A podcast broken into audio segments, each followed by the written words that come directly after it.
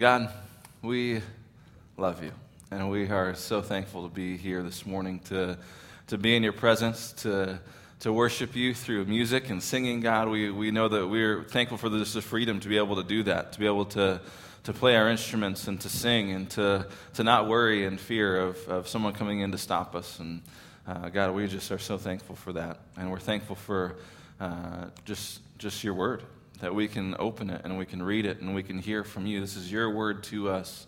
And God, may you speak through me this morning. May the words that come out of my mouth be, be your words and not just mine. And no one in here needs a, needs a word from Pastor Chris today. They need a word from you.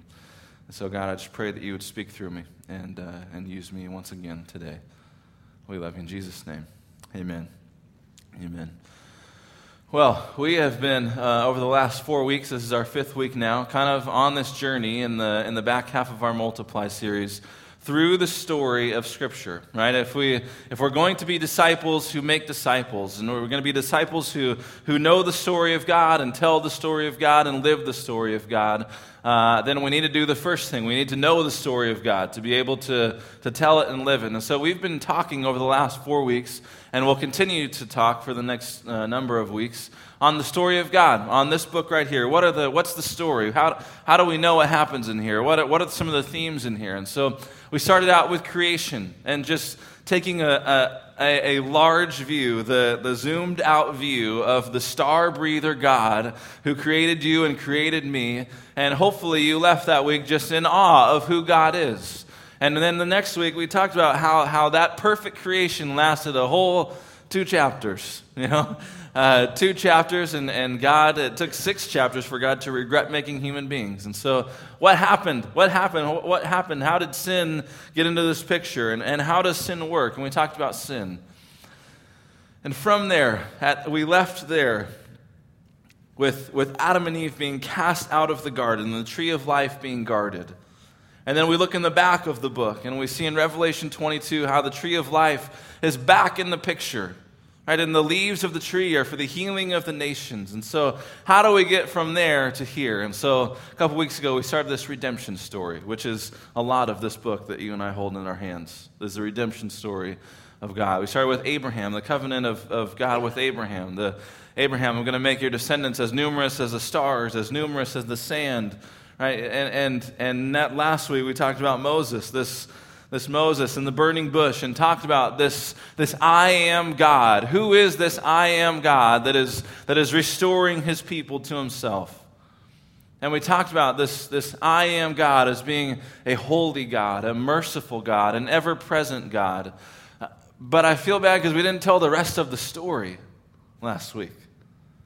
We kind of stopped in Exodus 3 and we, we looked at this I am God and we kind of just paused to look at that stuff, but we didn't really continue the story of, of the restoration here. We looked at Moses. But I want to kind of continue the story because it'll help us as, as we get to where we're going today.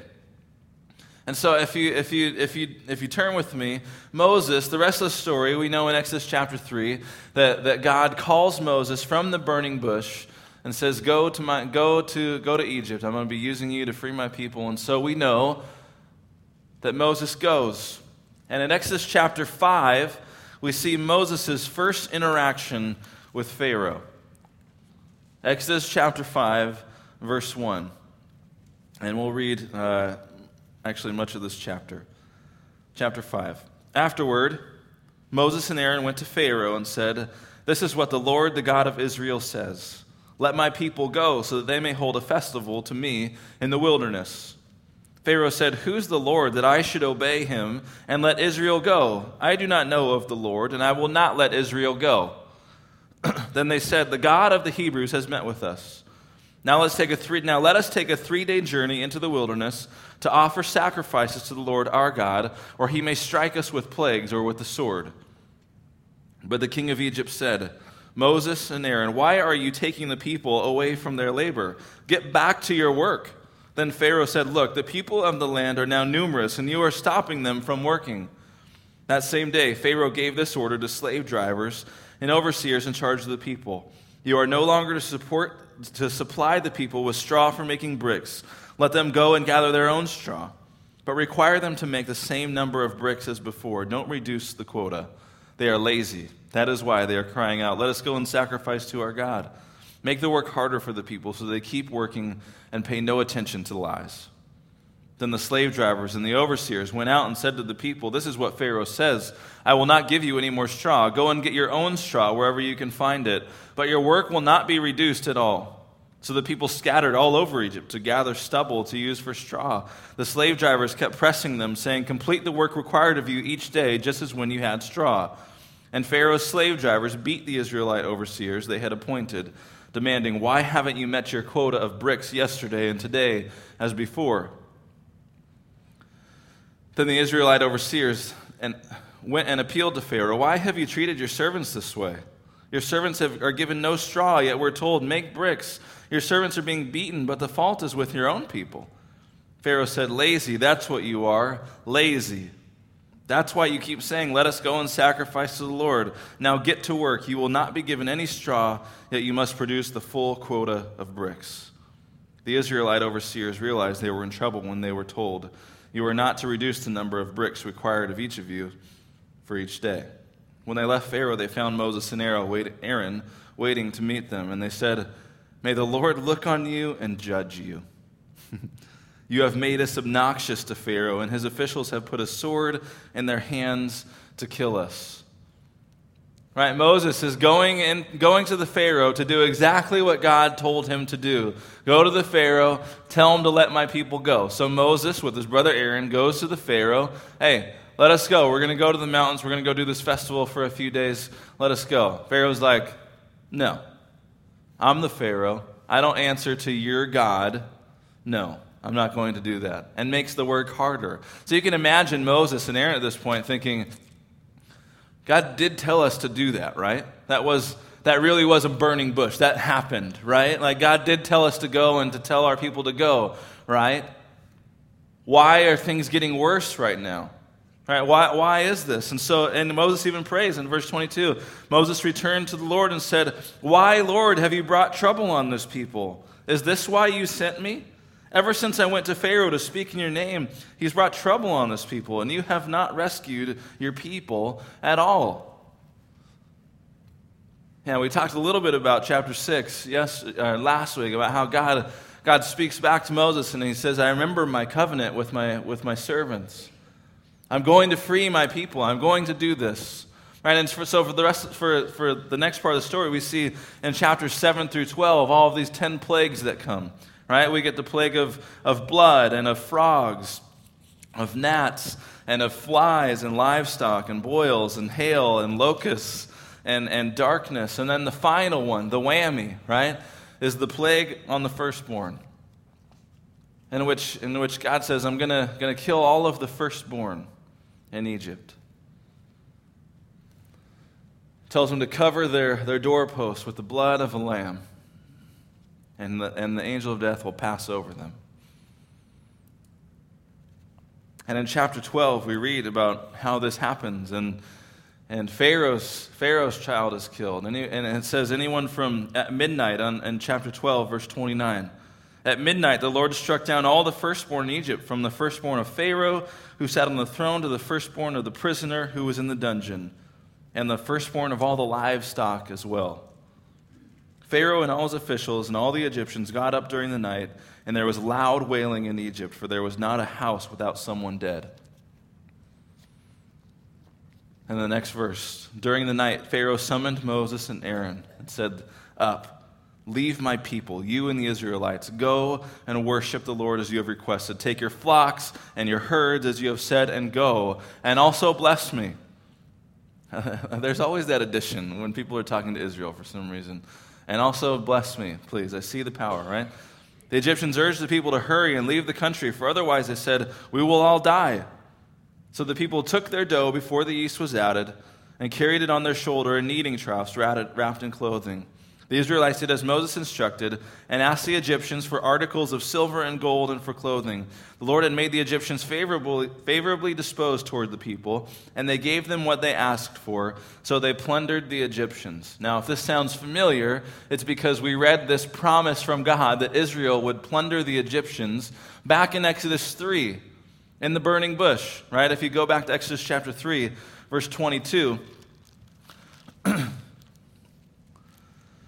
or verse 21 I will make the Egyptians favorably disposed toward this people, so that when you leave, you will not go empty handed. Every woman is to ask her neighbor, and any woman living in her house for articles of silver and gold and for clothing, which you will put on your sons and daughters, and so you will plunder the Egyptians, right? 1236 The Lord had made the Egyptians favorably disposed toward the people, and they gave them what they asked for, so they plundered the Egyptians. God is coming through on his promises again and again and again in Scripture. This is a theme that you see in all of Scripture God coming through on his promises. And so they leave. They set out, and they set out towards the Red Sea. And some of us know this, don't know this story in the Red Sea. It's in, in chapter 13. Starting at verse 20, we can, we'll just read the story as well. Starting at verse 20. After leaving Succoth, they camped at Etham on the edge of the desert. By day, this is just amazing here. This is one of my, uh, this is, I have this marked in my Bible with a star, and it says replay room by this, right? When I get to heaven, there's got to be a replay room. I just want to go and see some of this stuff that is in Scripture, right? This is one of those. By day, the Lord went ahead of them in a pillar of cloud to guide them on their way and by night in a pillar of fire to give them light, so they could travel by day or by night. Neither the pillar of cloud by day nor the pillar of fire by night left its place in front of the people. Just amazing. then the Lord said to Moses, Tell the Israelites to turn back and encamp. I'm going to skip those words. They are, they are to encamp by the sea, directly opposite uh, Baal Zeph, Zephon. Pharaoh will think the Israelites are wandering around the land in confusion, hemmed in by the desert, and I will harden Pharaoh's heart, and he will pursue them. But I will gain glory for myself through Pharaoh and all his army, and the Egyptians will know that I am the Lord. So the Israelites did this. So Moses, so the, so the Egyptians come and they, they chase the Israelites, right? They're, they're coming to get them. They want to bring them back. Pharaoh's heart has been hardened by God. He's coming to get them. And then this is, this is the, in verse 19, we kind of pick up the story here. Then the angel of God, who had been traveling in front of Israel's army, withdrew and went behind them. The pillar of cloud also moved from in front and stood behind them, coming between the armies of Egypt and Israel. Throughout the night, the cloud brought darkness to one side and light to the other side, so neither went near the other all night long. Then Moses stretched out his hand over the sea, and all that night the Lord drove back the sea, drove the sea back with a strong east wind, and turned it into dry land. The waters were divided, and the Israelites went through the sea on dry ground with a wall of water on their right and on their left. The Egyptians pursued them, and all Pharaoh's horses and chariots and horsemen followed them into the sea. During the last watch of the night, the Lord looked down from the pillar of fire and cloud at the Egyptian army and threw it into confusion. He jammed the wheels of their chariots so they had difficulty driving. And the Egyptians said, Let's get away from the Israelites. The Lord is fighting for them against Egypt. Then the Lord said to Moses, Stretch out your hand over the sea so that the waters may flow back over the Egyptians and their chariots and horsemen. Moses stretched out his hand over the sea, and at daybreak the sea went into its place. The Egyptians were fleeing toward it, and the Lord swept them into the sea. The water flowed back and covered the chariots and the horsemen, the entire army of Pharaoh that had followed the Israelites into the sea. Not one of them survived. But the Israelites went through the sea on dry ground, with a wall of water on their right and on their left. That day, the Lord saved Israel from the hands of the Egyptians. And Israel saw the Egyptians lying dead on the shore. And when the Israelites saw the mighty hand of the Lord displayed against the Egyptians, the people feared the Lord and put their trust in him and in Moses, his servant. This is a, a huge part for what we're going to talk about today. When they saw what God had done, they feared him. And they put their faith in him and in Moses as their servant, as his servant. All right, so now they're, they're across the, the Red Sea. Egypt is no longer, no longer chasing them. There's no longer any, any battle going on right now. They are, they are free, right? God has freed his people from the hands of the Egyptians. And so now what we see forming is this new, this new community that God is, God is basically establishing his people. Right? And we, we get to, ex, to chapter 19, and, and we see in chapter 19 that God is doing just this. He's establishing his people. Right? Chapter 19, verse 3 Then Moses went up to God, and the Lord called to him in the mountain and said, This is what you are to say to the descendants of Jacob, and what you are to tell the people of Israel. You yourselves have seen what I did in Egypt, and how I carried you on eagle's wings and brought you to myself. Now, and I want you to hear this. Now, if you fully, if you obey me fully and keep my covenant, then out of all the nations you will be my treasured possessions. Although the whole earth is mine, you will be for me a kingdom of priests and a holy nation. These are the words you are to speak to the Israelites. I want us to see this again. This is, this is a different kind of covenant with Moses here than with Abraham. Remember Abram in Genesis 15 when he makes this covenant with God, God walks through the animals, and, and Abram's sleeping. Abram, Abram doesn't do this. This is an unconditional promise to Abram that his descendants will be numerous as the stars. And at this point, what do we see? We see really the fulfillment of, of all of that. Right? His descendants, numerous as the stars, numerous as the dust. Know for certain that for 400 years your, your ancestors will be, will be enslaved in, the, in a country that is not their own. This is Genesis 15. Right? We've seen the fulfillment of this promise here, right? And so now we get a new promise with Moses. And, but this one isn't the same. There's an if in this one. All right, let's read this again in, in 19, verse 5. Now, if you obey me fully and keep my covenant, then out of, if, if you obey me fully and keep my covenant, then all, out of all nations you'll be my treasured possession. Out of the whole earth you'll be for me a kingdom of priests and a holy nation. If, if you fully obey me, if you keep my covenant. And so, what we see here in Exodus 19 and Exodus 20 with the, with the Ten Commandments is this establishment of really a, a new covenant community. This is, this is what we're going to talk about this morning. We're talking about this, this covenant community that God has created with his people. We know the first, we know the first five books of, of, the, of the Bible really as, as the Torah, right? We know it as, as the law. This is what we call it, the law. I swore to myself I'd never do this, but I want to look in the book of Leviticus today. I'm a little scarred from college. I did a, I did a 19 page paper on Leviticus chapter 19 in college and swore to myself I would never preach out of Leviticus. Uh, But I want to go there today because I think we see it, this, this, this covenant community, the beauty of this covenant community that God has created, right? And, and I'm going to be honest with you, there's a lot of weird things in Leviticus, right? I mean, think about this. In chapter 11, basically, like, there's the rules that you can't eat, can't eat things like pork or, or camel for that instance, right? You can't, you, can't eat, you can't eat things like pork. Chapter 12, there's, there's laws about purification after birth. In chapter 13, there's, there's, there's skin, skin ailments, right? And they're talking about cleanliness and all that. And then also in chapter 13, there's some hope for some bald people, right? Chapter 13, verse 40, a man who has lost his hair and is bald is clean. So there you go, right? If he's lost his hair from the front of his scalp and has a bald forehead, he is clean.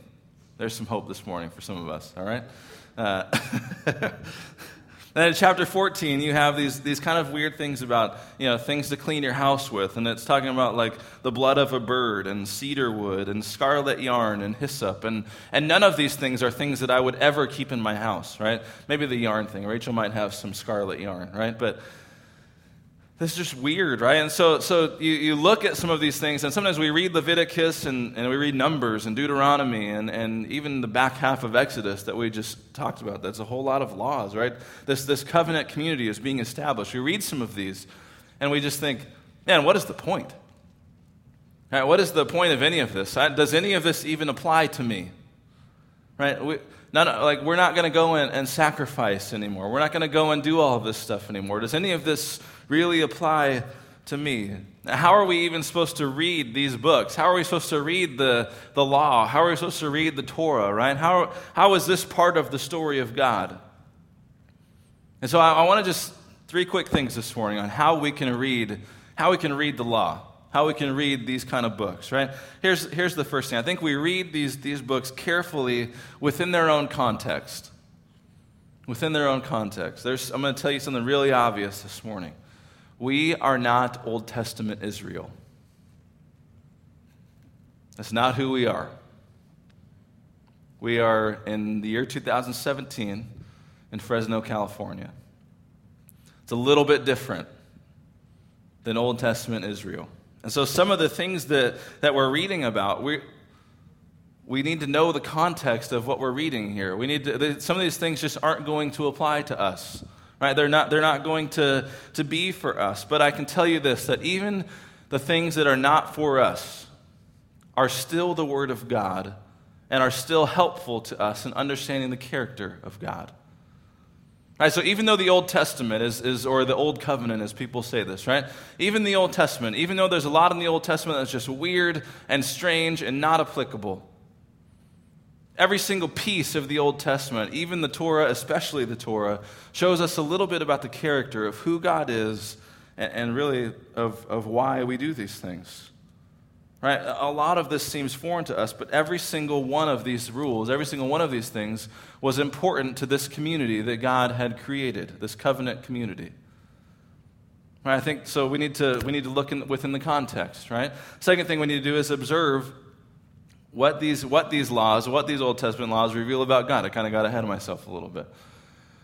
When you think about what these rules, what these laws reveal about God, I mean, if nothing else, think about this all this, all this language of cleanliness and uncleanliness. There's, it's both in a spiritual realm and a physical realm in Leviticus and Deuteronomy, right? All of these rules, if nothing else, should just speak to the holiness of who God is. That we cannot be with a holy God if we are unclean, if we are not holy.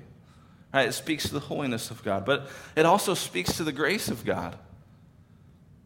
I mean, think, think about this for a second. Not, God is in the Old Testament, he is not leaving his people just to wander by themselves. He's not just, just staying far away, letting his people go, letting his people wander around. God is with them. He's there in the cloud, he's there in the fire, right? And, and he gives them some of these rules. Instead, he's, he's merciful. And as we'll see in a second in Leviticus 16, he, he still provides a way out of their sin every year. Right? God is, God is still God. God is still merciful. This is, this is who God is. We can see the character of God revealed in these Old Testament laws. And the third thing we can do as we read these Old Testament laws, we can imagine the effects of these laws within this Old Testament community. I mean, we read these, and sometimes we, I think we make the mistake of, of reading these, these first five books the Torah, the law, through the lens of how does this apply to my life? And in a lot of ways, the answer is going to be this doesn't apply to my life. I mean, I don't know about you, but I enjoy a good pulled pork sandwich.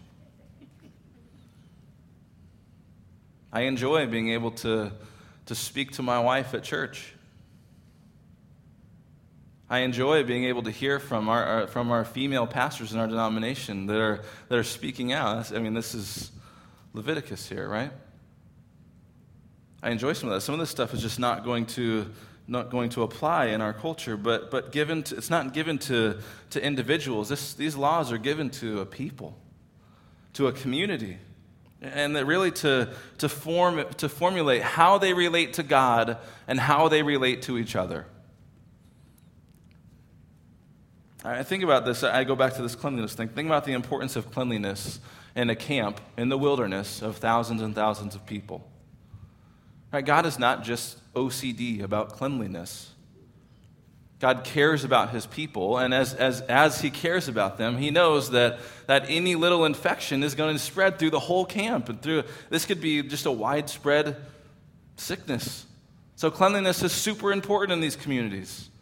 Right? God is, God is taking care of his people. And, and, and in, in a sense, this is amazing. This has huge implications for us because God still wants to take care of his people. Right? In these laws, we see some of his character and we see how we are to relate to each other and how we are to relate to God. Uh, we see a lot in here. God has given us his word for the same purpose that he gave his word to the Old Testament Israel. so that we would know how to take care of each other and how we together best display His love and His character and His grace and His mercy. How do we do this? This is we, we know this through, through God's Word. So I think there's some, some implications of, of the law in our churches today. All right, we are a part of, of the New Testament church. We fit somewhere before Revelation that's where we fit. Right? Somewhere between Jude and Revelation, there, there should just be like a, a page with just a dot, dot, dot on it. Because that's where we are right now. The story is not done yet. God is telling his story through, through us, through our churches. And so, how, do, how can we, what are the implications for, for, for knowing these things about how to read the law and how to, how to kind of interpret this stuff? How do we, how do we do this? Well, to do that, I want to look at, at Leviticus chapter 16. I think there's three, three major implications here. Leviticus chapter 16 uh, is a chapter uh, really that's about the Day of Atonement. And the Day of Atonement is a day in which God set aside once a year to be able to cover over the sins of his people. This is not a, not a just a simple covenant. This is a, this is a big deal. Right? We're talking about God's forgiveness here. We're talking about God's grace here. We're talking about the, the covering of the sins of his people once a year on the Day of Atonement. We'll just start reading here in, in chapter 16, verse 1.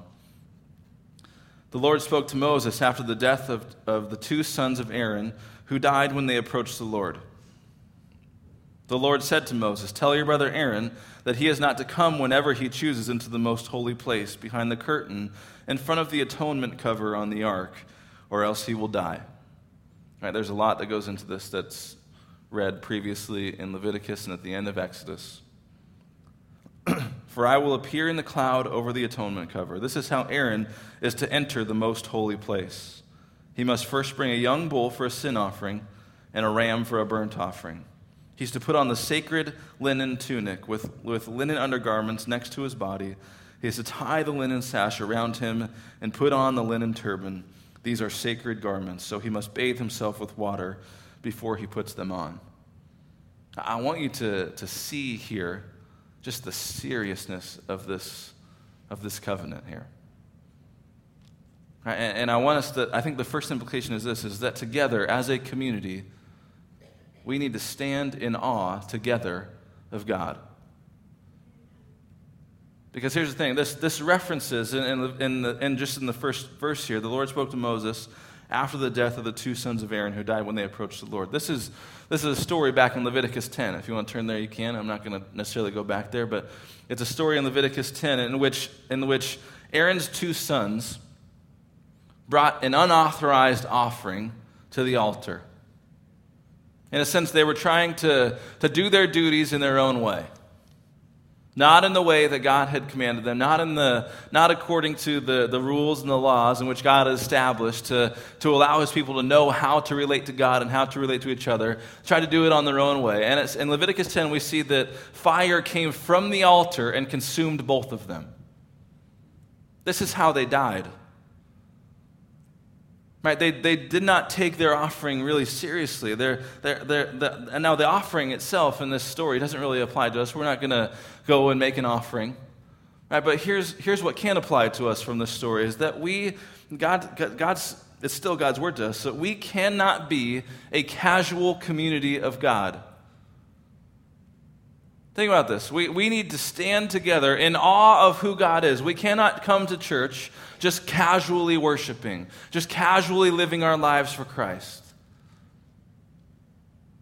Right? The two sons of Aaron here are making an offering. They're doing the, the Christian thing. They're at church, they're doing their thing. And what happens? Fire from the altar comes out and consumes them. I think we need to, we need to take our, our worship more seriously. I mean, 16, chapter 16 begins with this, right? It begins with, with this warning to, you know, you need to be prepared as you come to this altar of God. But then at the end, in verse 29, this is to be a lasting ordinance for you. On the tenth day of the seventh month, you must deny yourselves and not do any work, whether native born or a foreigner residing among you, because on this day atonement will be made for you to cleanse you. Then before the Lord, you will be clean from all your sins. It is a day of Sabbath rest, and you must deny yourselves. It is a lasting ordinance. This last phrase, this, it's a day of Sabbath, and you must deny yourselves. The word here is really just humble. It's a day of rest. You need to humble yourself.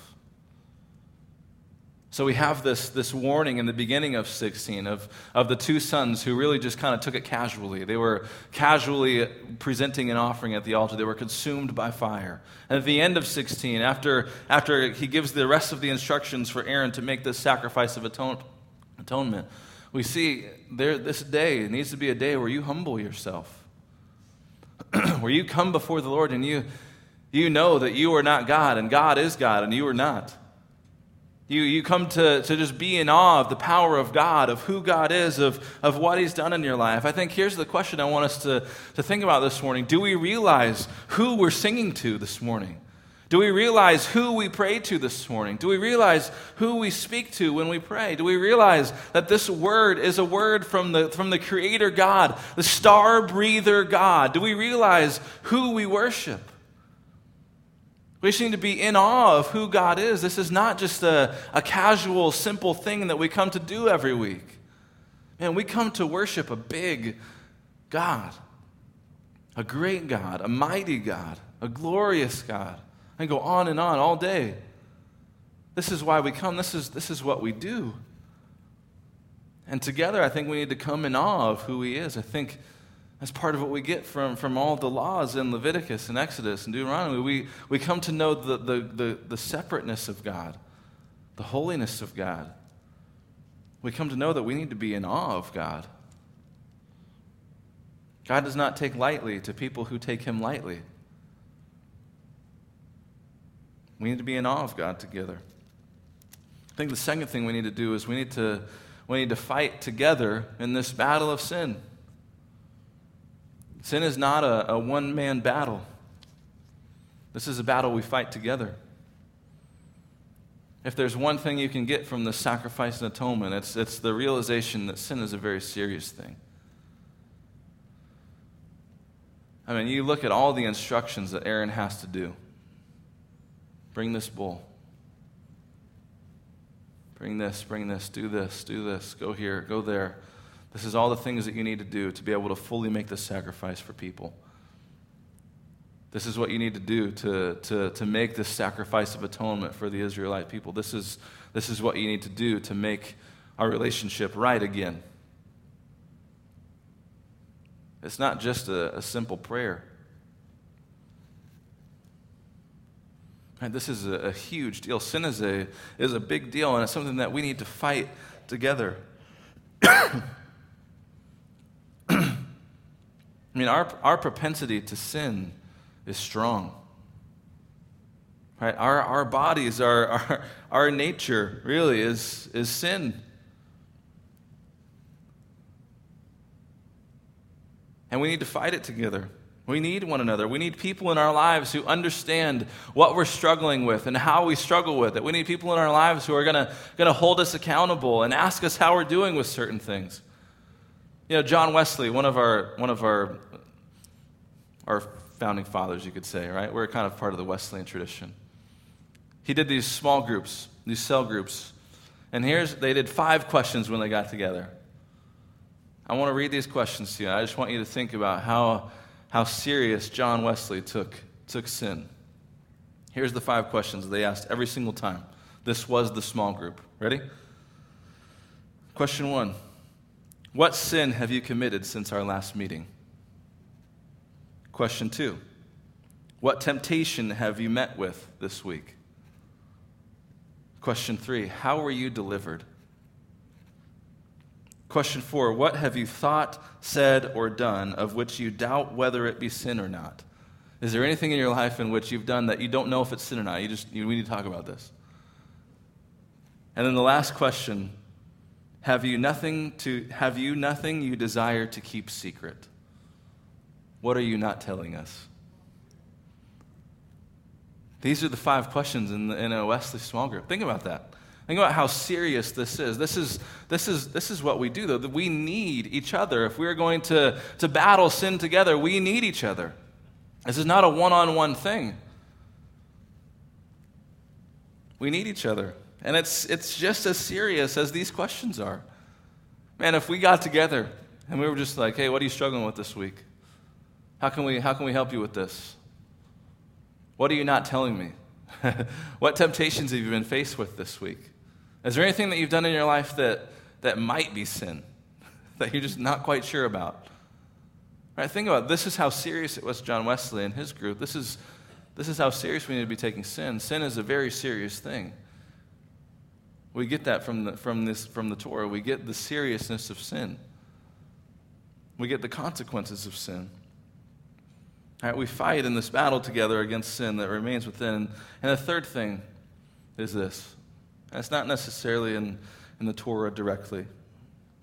But we unite, we, we unite as together around the cross of Christ. We unite together around the cross of Christ. Old Testament Israel.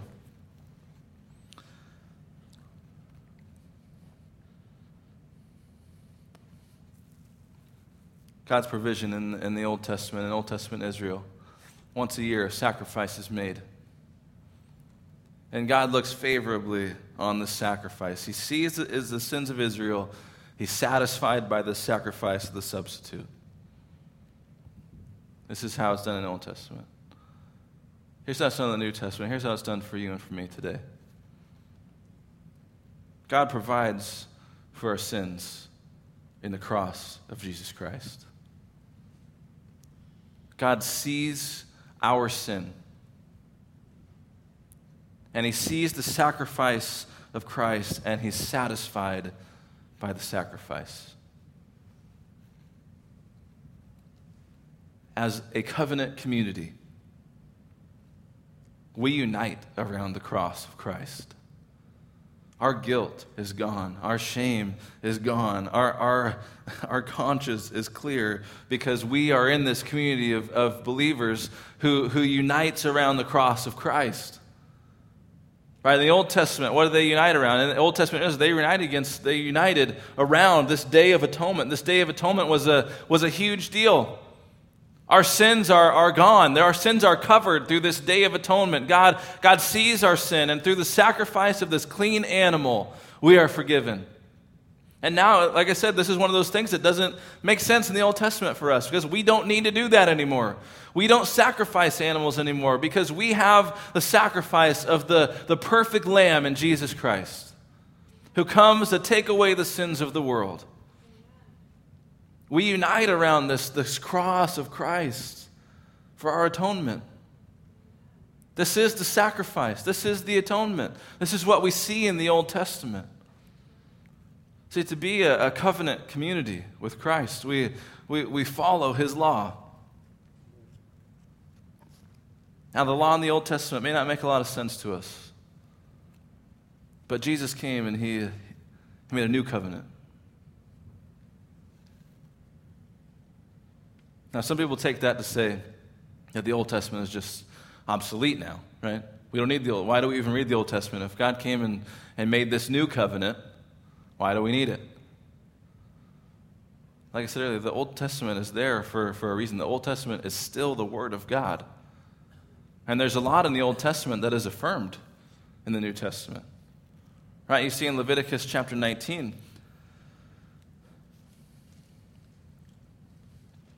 Verse 18 Do not seek revenge or bear a grudge against anyone among your people, but love your neighbor as yourself. That sound familiar? All right, that's Matthew 5 for you right there. Love your neighbor as yourself. All the law and the prophets hang on these things.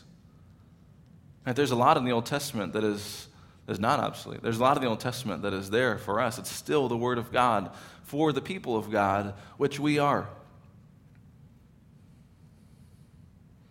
And from the Old Testament, from these law, we see the character of God made clear to us. We see how God, how God wanted his people to relate to him made clear to us. We see how God wanted his people to relate to each other made clear to us. We see the things that are important to God made clear to us in the Old Testament. It's not obsolete, it is the Word of God. It is part of the story of God. It's part of what we need to know as disciples making disciples. So, as a covenant community, which God has established, we need to be together. We need to just be in awe of who God is together. That when we come and we worship, we know who we worship, we know who we pray to. We're in awe of the God that hears our prayers and that speaks to us through His Word. We're in awe of this God. We come together and we're, we're in battle together in this battle of sin. There's not one of us that can win a battle of sin on our own. We need each other. If victory is going to happen, we need each other. We need to be accountable with each other. We are a community, we're a covenant community. And as a covenant community, we need to unite around the cross of Christ. If we're united around any other thing, it is not worth being here. We unite around the cross of Jesus Christ because it's only through his blood that we are saved. It's only through his death and resurrection that we can have life everlasting. It's only through, through his death and resurrection that John 3:16 is a reality for us. God so loved the world that he, he sent his one and only son that whoever believes in him would not perish but have everlasting life.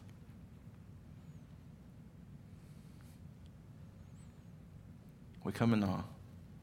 We stand together against sin and we unite against the cross of Christ. That's what it means to be a covenant community. That's what it looks like. And my prayer this week is that we would be that community. I saw that community yesterday at this picnic. I saw us together. I saw us meeting together. You know, Acts 2, that, that we meet together, that we would, we would just be together. That's what it's all about. I saw us uniting around the scripture, uniting around, around the word of God, uniting around this law at our Grow event a few weeks ago at Secret Church. See, the tangible expression of this, of a covenant community, when we unite together on the cross, when we're, when we're together in our battle against Him, we're in awe of God, it, it translates into real life. And that's why we serve together. See, a covenant community, we connect and we grow and we serve all together. That's what it means to be a covenant community. My prayer this week is that we would, we would be a covenant community in the flesh. That when people see our church, when they see you at work and they, they ask you about your weekend and you tell them, man, I went to church this weekend, it was amazing. I was with family this weekend. I worshiped God this weekend. He was there with us, He met with me. This is amazing. That we would be just a, a tangible picture of the covenant community that God has in mind when He looks at our church. That's my prayer for this week.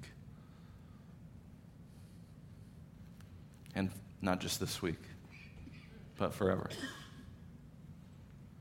That we would be a covenant community that God has established. Let's pray. God, we love you. And we are just, again, just so thankful for you to be here with us this morning.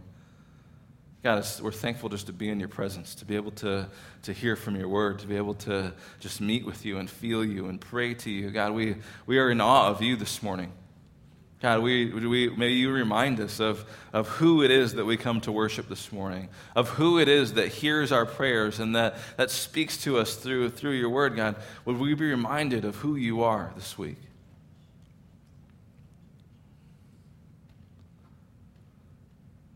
And God, as we read, will we not just overlook the passages in the Old Testament that just don't make sense to us?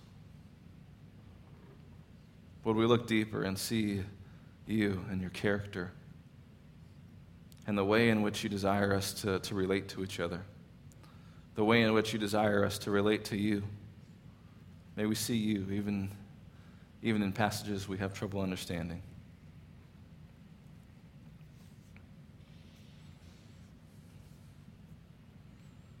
God, we love you, and we give you praise this morning. In Jesus' name, amen. Amen. Would you stand with me? I'm just going to pray a, a prayer of blessing over you as we leave this morning. Just hold your hands out. Just receive, receive this blessing. May the God of grace and peace and mercy and joy and love, may he go with you and ahead of you this week.